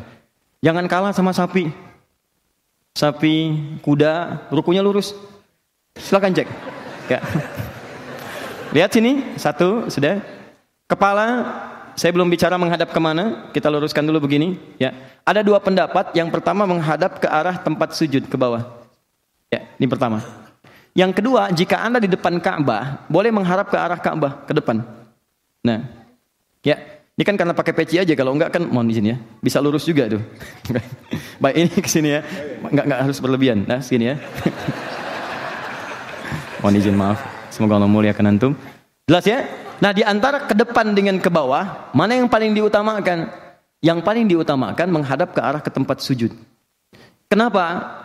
Karena ketika Anda menghadap ke bawah, itu umumnya pemandangan akan sama semua tempat sujud. Kan ini fokusnya penghambaan. Ketika seorang menghamba ke bawah kan? Yang kedua ketika seorang menghadap ke depan, persoalannya kadang-kadang yang dilihat itu bisa beda-beda, banyak pemandangan. Ka'bah ada tulisan, ada warna, ada orang. Nah, bisa terjadi seperti ini. Nih. Tuh, nengok kanan, nengok kiri gitu kan. Nah, ini jadi persoalan. Jelas ya? Ya kita fokuskan, kita fokuskan. Lihat sini. Sudah, ini sudah selesai. Jadi kalau saya katakan punggungnya rata atau membungkuk? Rata lurus ya. Sampai dengan kepala menghadap ke arah apa? Tempat sujud ya. Baik. Sekarang teruskan. Tangan. Telapak tangan diletakkan tepat di lutut.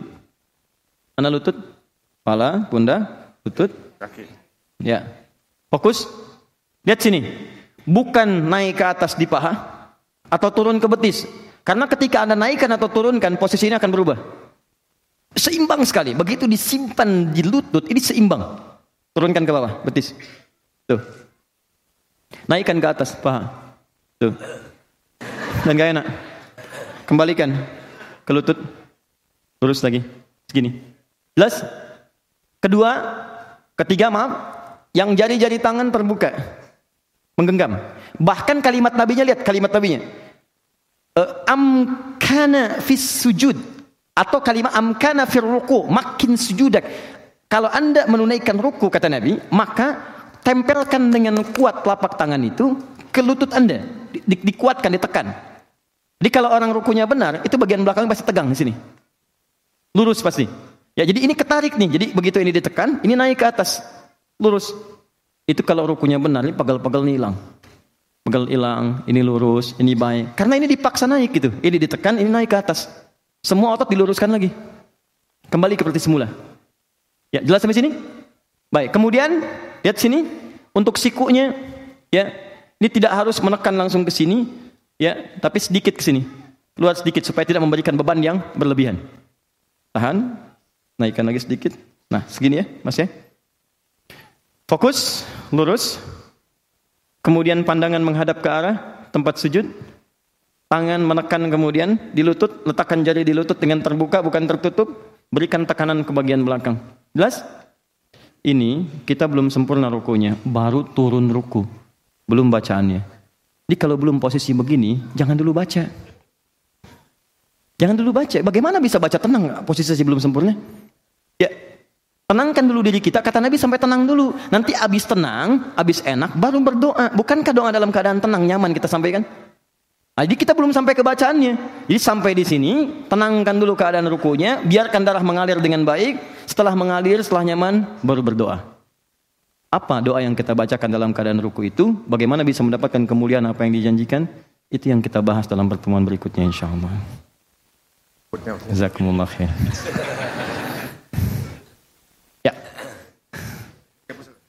Silahkan aja, udah selesai. Baik. uh, saya berikan teman-teman sekalian 7 menit untuk Anda kalau ingin bertanya. Kalau tidak ada, saya bisa teruskan ke tadi 7 menit saya selesaikan. Ya, saya supaya konsisten kalau ada teman-teman ingin bertanya karena saya mau berhenti jam 12 ya dan saya bisa langsung pamit ke teman-teman sekalian. Ada pertanyaan? Silakan. Bismillah. Bagaimana hukumnya nangis pas sholat? Boleh?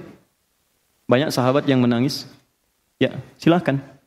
Banyak sahabat yang menangis dalam sholat, tidak ada masalah. Imam-imam Masjidil Haram ketika sholat terisak. Tapi nangisnya motifnya apa? Itu dia. Yang paling aneh kan begini, dibacakan ayat neraka biasa aja. Ayat surga malah nangis gitu kan. Nah, jadi motivasi nangis itu apa? Kalau motivasi nangis itu untuk mendapatkan kehusuan, ada kepasrahan, itu nggak ada masalah. Ya, bahkan memberikan kehusuan lebih pada jiwa kita. Itu sah hukumnya. Boleh. Boleh. Yang lain?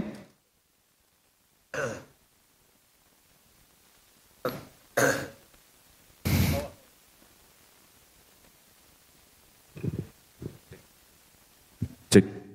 Kita tadi yang kebetulan yang dijelaskan tadi kan, saya juga pernah ngalang apa ngalamin kan. Waktu orang ruku, saya ruku juga tapi saya tambah satu rokaat lagi kan. Ya. Itu sah nggak Kalau tidak tahu, kalau tidak tahu dianggap sah salatnya. Kalau tidak tahu, dianggap sah salatnya. Apa dalilnya? Buka Quran surah kedua Al-Baqarah ayat 143, paling kiri di pertengahan. Ya, wa ma kana Allahu liyudhi'a imanakum. Allah tidak akan menyia-nyiakan seseorang yang sholat dia tunaikan walaupun pada awalnya nggak tahu tentang apa yang ia kerjakan. Ayat ini turun Quran surah kedua ayat 143 ya sampai dengan 144 nya sampai peristiwa yang turun. Jadi begini, awal mula sholat itu dia menghadap ke arah Baitul Maqdis di Palestina. Ya sekarang ke Al-Aqsa yang sekarang. Itu sampai 17 bulan, setahun lima bulan. Keterangannya ditemukan di kitabnya Ibnu Katsir, Tafsir Quranul Azim, halaman 251, paling kanan sebelah bawah. Itu menghadap ke arah Masjid Al-Aqsa sampai kemudian Nabi sering berdoa. Ya Allah, karena sering diejek, diejek oleh orang Yahudi. Muhammad gak punya kiblat, Muhammad ngadapnya ke kiblat kita, ke Baitul Maqdis, diejek. Karena sering diejek, Nabi minta, Ya Allah tunjukkan kepada mereka kiblat yang paling mulia. Nomor satu yang paling mulia itu kan Ka'bah. Dan Yahudi tahu. Mereka tahu kiblat yang paling mulia itu Ka'bah. Mereka minta, cuma tetap gak dikasih oleh Allah. Tiba-tiba kemudian turunlah Quran surah kedua ayat 144. Qad nara taqalluba wajhika fis sama falanuwalliyannaka qiblatan tardaha fawalli wajhaka syatral masjidil haram. Ya, mulai saat ini Muhammad kami sering lihat engkau menghadapkan wajahmu ke langit minta minta minta supaya kiblat diarahkan ke Masjid Al-Haram, ke Ka'bah. Maka mulai saat ini hadapkanlah ke kiblat yang kau inginkan itu. Allah kasih yang lebih baik daripada Yahudi. Maka dapatlah itu. Pertanyaannya, beliau kan sedang sholat itu di kediamannya Ummul Bashar yang sekarang jadi Masjid Kiblaten. Sementara yang tinggal di masjid di Madinah itu nggak tahu kejadian itu. Mereka sudah sholat juga, konon turunnya di waktu sholat zuhur, antara zuhur ke asar. Turun. Dulu teman-teman, itu Madinah itu kotanya selebar, seluas Masjid Nabawi sekarang. Seluas itu. Ini di luar itu sudah bukan Madinah.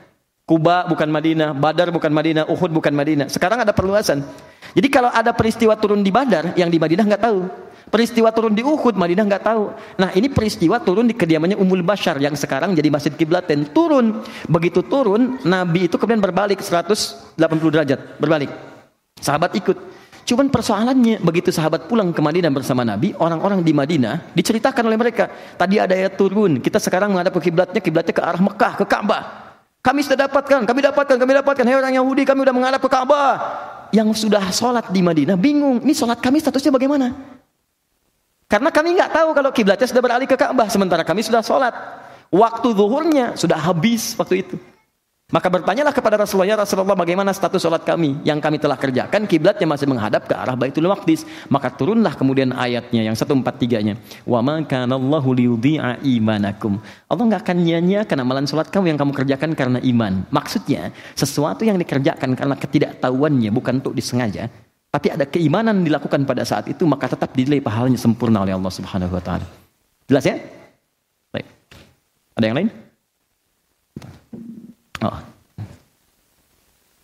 Apakah bo boleh berdoa di akhir sujud? Namun doanya menggunakan bahasa Indonesia. Ini kelas advance. Kita baru ruku dia sudah sujud. Oke. okay. Saya jawab tidak apa-apa. Boleh. Uh, hadisnya dari Ibnu Abbas radhiyallahu taala anhuma Innama aqrabal abdu min rabbih wa huwa sajid. Keadaan terdekat antara Rabbul Alamin Allah dengan hambanya saat sujud. Fa'aksirud du'a. Maka perbanyak doa.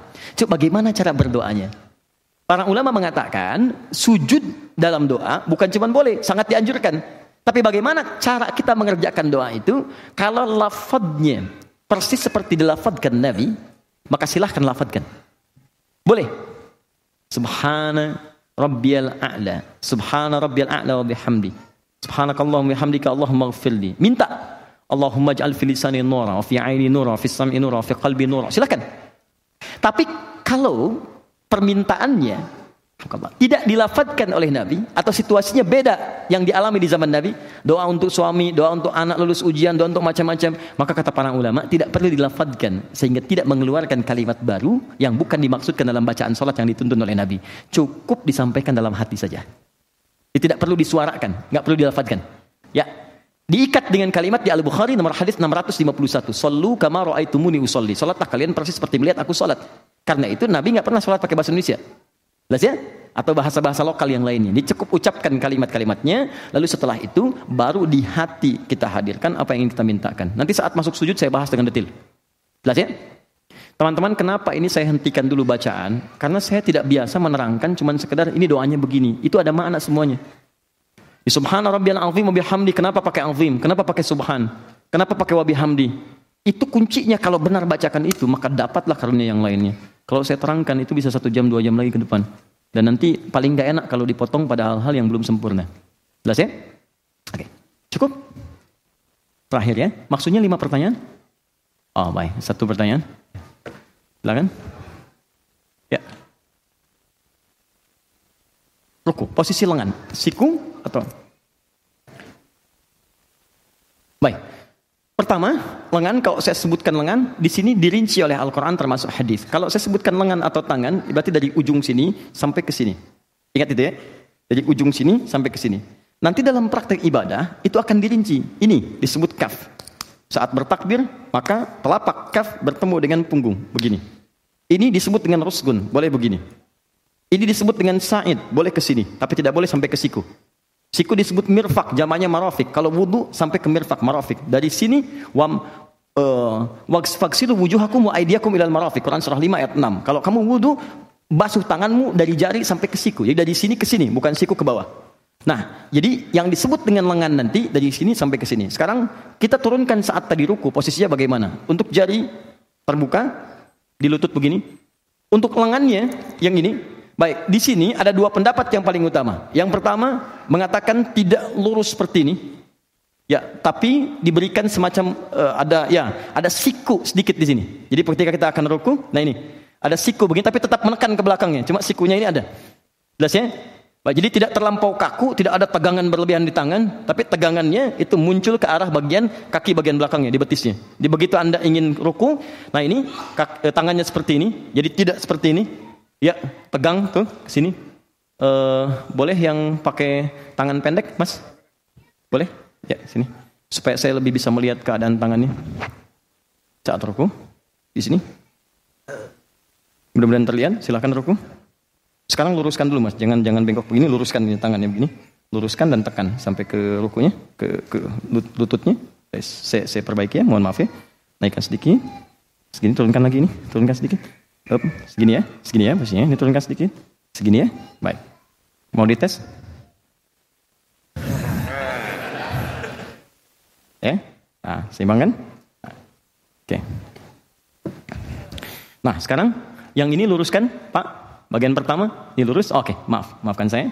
Lurus sini, tekan ke belakang. Nah, ini yang lurus. Sekarang agak turunkan sedikit, uh, ada agak sikukan sedikit gini. Nah, sikukan sedikit, tekan, tetap tekan. Nah, ini bagian yang pertama. Ya. Yang kedua, tetap ini diluruskan, luruskan, tapi tekan ke belakangnya. Nah, ini bagian keduanya. Naikkan sedikit ini, gini. Ya. Nah, mana di antara dua ini yang paling benar? Kata para ulama yang paling nyaman saja. Karena Nabi itu mengisrakan cuma dua. Yang pertama, buka jemarinya, ini Kemudian, kemudian yang kedua tekan lututnya. Jadi sepanjang jemarinya terbuka dan mengangkat lututnya, apakah posisi ini kemudian lurus ataupun kemudian siku, itu tidak ada masalah. Dan ulama tidak ada khilaf di sini. Sekira itu Pak ya. Allah taala alam bisawab. Jazakumullah khair. Cukup ya? Baik, teman teman-teman, apa yang kita pelajari, saya harapkan insya Allah kita amalkan dalam kehidupan kita. Jangan itu mengendap dalam bentuk pelajaran, dituliskan kemudian hilang seketika. Saya tidak menginginkan itu. Ya, kalau Anda ingin seperti itu, Anda tidak usah mencari saya, cari guru lain untuk mengajarkan. Yang kedua, saya mohon Anda saling mendoakan satu dengan yang lain. Ajak teman-teman yang lain, doakan. Kalau kurang itu biasa, nggak ada yang sempurna. Cuma malaikat yang diciptakan sempurna, kita pasti berbuat salah. Ya, ajak yang lain. Ketiga, tolong jangan berselisih. Ya, jangan kemudian menghadirkan hal-hal yang bisa menghadirkan konflik dan sebagainya. Ini saya perhatikan saya sedih sekali. Ya, ada yang kemudian saling bunuh, ada yang kemudian saling celah, ada yang kemudian persaudaraan terputus untuk apa gitu? Apa hanya karena pilpres yang cuma seketika saja kemudian oh, silaturahim itu terputus tidak? Ya, kita hargai setiap orang punya pilihan masing-masing, tapi tetap kita kemudian hadirkan ukhuwah kebersamaan dan mudah-mudahan semuanya masuk surga insya Allah. Ya? Baik, e, saya kira itu yang saya sampaikan dan saya terbuka kalau anda ingin ada masukan, silahkan sampaikan pada saya dan saya dengan senang hati akan menangis siapa yang kurang yang mungkin pernah saya lakukan. Ya, saya mohon maaf karena saya tidak diingatkan oleh teman-teman untuk membawakan silabus. Ya, tapi itu sudah jadi, insya Allah saya siapkan. Kalau mushaf sudah diambil, mushaf at-taisir sudah diambil, sudah ya. Nanti silahkan di arrange saja masing-masing. Kalau kurang sampaikan saja. Nanti coba kita siapkan kembali. Ya, pertemuan berikutnya musabnya di bawah. Nanti saya ajarkan sedikit-sedikit cara menghafal Quran dengan cepat insya Allah. Ya, kemudian yang kedua, insya Allah di bagian berikutnya kita lebih banyak mendalami untuk praktikal bacaan itu. Nanti saya coba buatkan sinopsis apa yang kita pelajari supaya nanti teman-teman bisa jadi panduan dan uh, bisa di uh, apa namanya dipelajari kembali setelah kita selesai sesinya. Saya kira itu ya. Baik. Allahumma taqabbal minna innaka antas samiul alim wa tub alaina innaka antat tawwabur. Allahumma salli wa sallim wa barik ala nabiyyikal karim rasulikal mustafa al amin sayyidina Muhammadin wa ala alihi wa sahbihi. Allahumma rabbana la tada' lana fi maqamina hadza fi kulli maqamin dhanban illa ghafarta. Duhai Allah, jika ada di antara kami saat ini datang membawa lumuran dosa, maka mohon ya Rabb Jangan biarkan dia meninggalkan tempat ini kecuali engkau telah ampuni segala dosa-dosanya. Allahumma wala hamman illa farajta. Jika ada di antara kami datang membawa kegelisahan, jangan biarkan dia meninggalkan tempat ini kecuali engkau telah tenangkan keadaan hatinya. Allahumma wala asiran illa yassarta. Jika ada yang datang ke tempat ini membawa kesulitan dalam hidupnya, di rumah tangganya, pekerjaannya, kehidupan sosialnya, Mohon jangan biarkan dia meninggalkan tempat ini kecuali engkau telah ringankan beban kehidupannya. Engkau mudahkan segala urusannya. Allahumma la maridun illa syafaita. Duhai Allah, jika ada di antara kami, keluarga kami, kerabat kami yang tengah kau dengan penyakit seberat apa pun, dengan ketulusan amalnya, maka mohon angkat dan sembuhkan segala penyakitnya. Allahumma hadina ya Allah wa alif qulubana wa hidna fi sufika ya arhamar rahimin. Ya Allah, berikan kami petunjuk yang dengan petunjuk itu kami istiqamah dalam beribadah kepadamu. Satukan kami dalam cinta-cinta dan kebaikan. Jauhkan kami dari sifat-sifat yang tidak engkau sukai. Ya Allah, bimbing kami supaya lebih dekat denganmu di keluarga kami, kerabat kami. Mohon satukan kami ya Allah di dunia dan akrabkan kami saat di akhirat. Allahumma alhiqna bis salihin ma'alladzina amta alaihim wa siddiqina wa syuhada'i wa salihin wa hasuna ulaika rafiqa. Ya Allah kami merindukan pertemuan dengan Rasulullah Nabi Muhammad sallallahu alaihi wasallam maka mohon ya Allah bila pun tak berjumpa di dunia satukan kami di akhirat bersama Rasulullah SAW dengan para syuhada, orang-orang saleh, orang-orang yang engkau pandang baik dalam kehidupan dunia dan akhirat.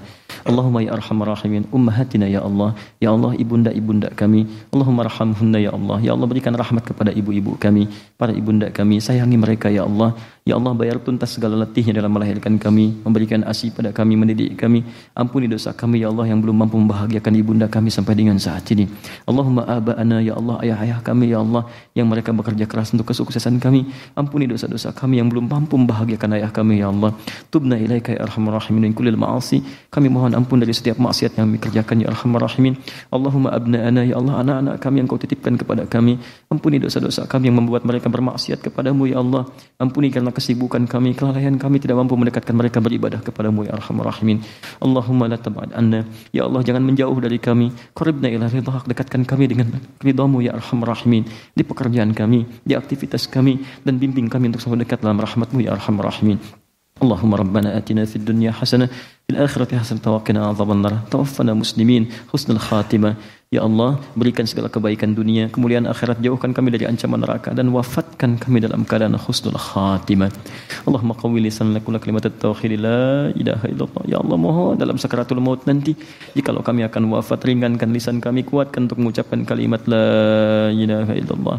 وأجب لنا يا الله بكلمتك يا أيتها النفس المطمئنة ارجعي إلى ربك راضية مرضية فادخلي في عبادي وادخلي جنتي Ya Allah mohon jawab ya Allah saat kami mengucapkan kalimat tauhid dengan kalimat wahai jiwa-jiwa yang tenang Hei jiwa-jiwa yang tenang, cepat pulang. Aku sudah merindukanmu. Aku ridha dengan amalmu, engkau pun akan ridha dengan pemberianku. Engkau jadi hambaku dan aku siapkan surga untukmu. Allahumma, Allahumma, Allahumma bifadlika subhana rabbika rabbil izzati amma yasifun. Wassalamun ala mursalin wa akhiru da'wana. Demikian teman-teman, maafkan saya dan semoga Allah menerima apa yang telah kita kerjakan. Terima kasih, berjumpa dalam kesempatan yang lain. Saya mohon maaf, saya tidak tahu apakah bulan Mei nanti saya bisa mengajar sesinya atau tidak. Karena itu sesi-sesi saya akan melahirkan di awal Mei. Jadi mungkin nanti saya kalau tidak sempat datang, saya coba eh, berikan materi-materinya untuk dipelajari sehingga pelajaran tetap berlangsung insya Allah. Kalau saya sempat datang nanti, mudah-mudahan kita bisa meneruskan dan mudah-mudahan Allah memberikan ridho kepada kita semua. Dan terakhir, nanti saya titipkan materi khusus kurikulum Nabi saat Ramadan. Jadi apa yang Nabi kerjakan saat Ramadan nanti saya titipkan, teman-teman nanti bisa sebarkan. Nanti teman-teman tinggal bikin peta ke Ramadan, fokus pada amalan-amalan itu saja yang pernah dicontohkan.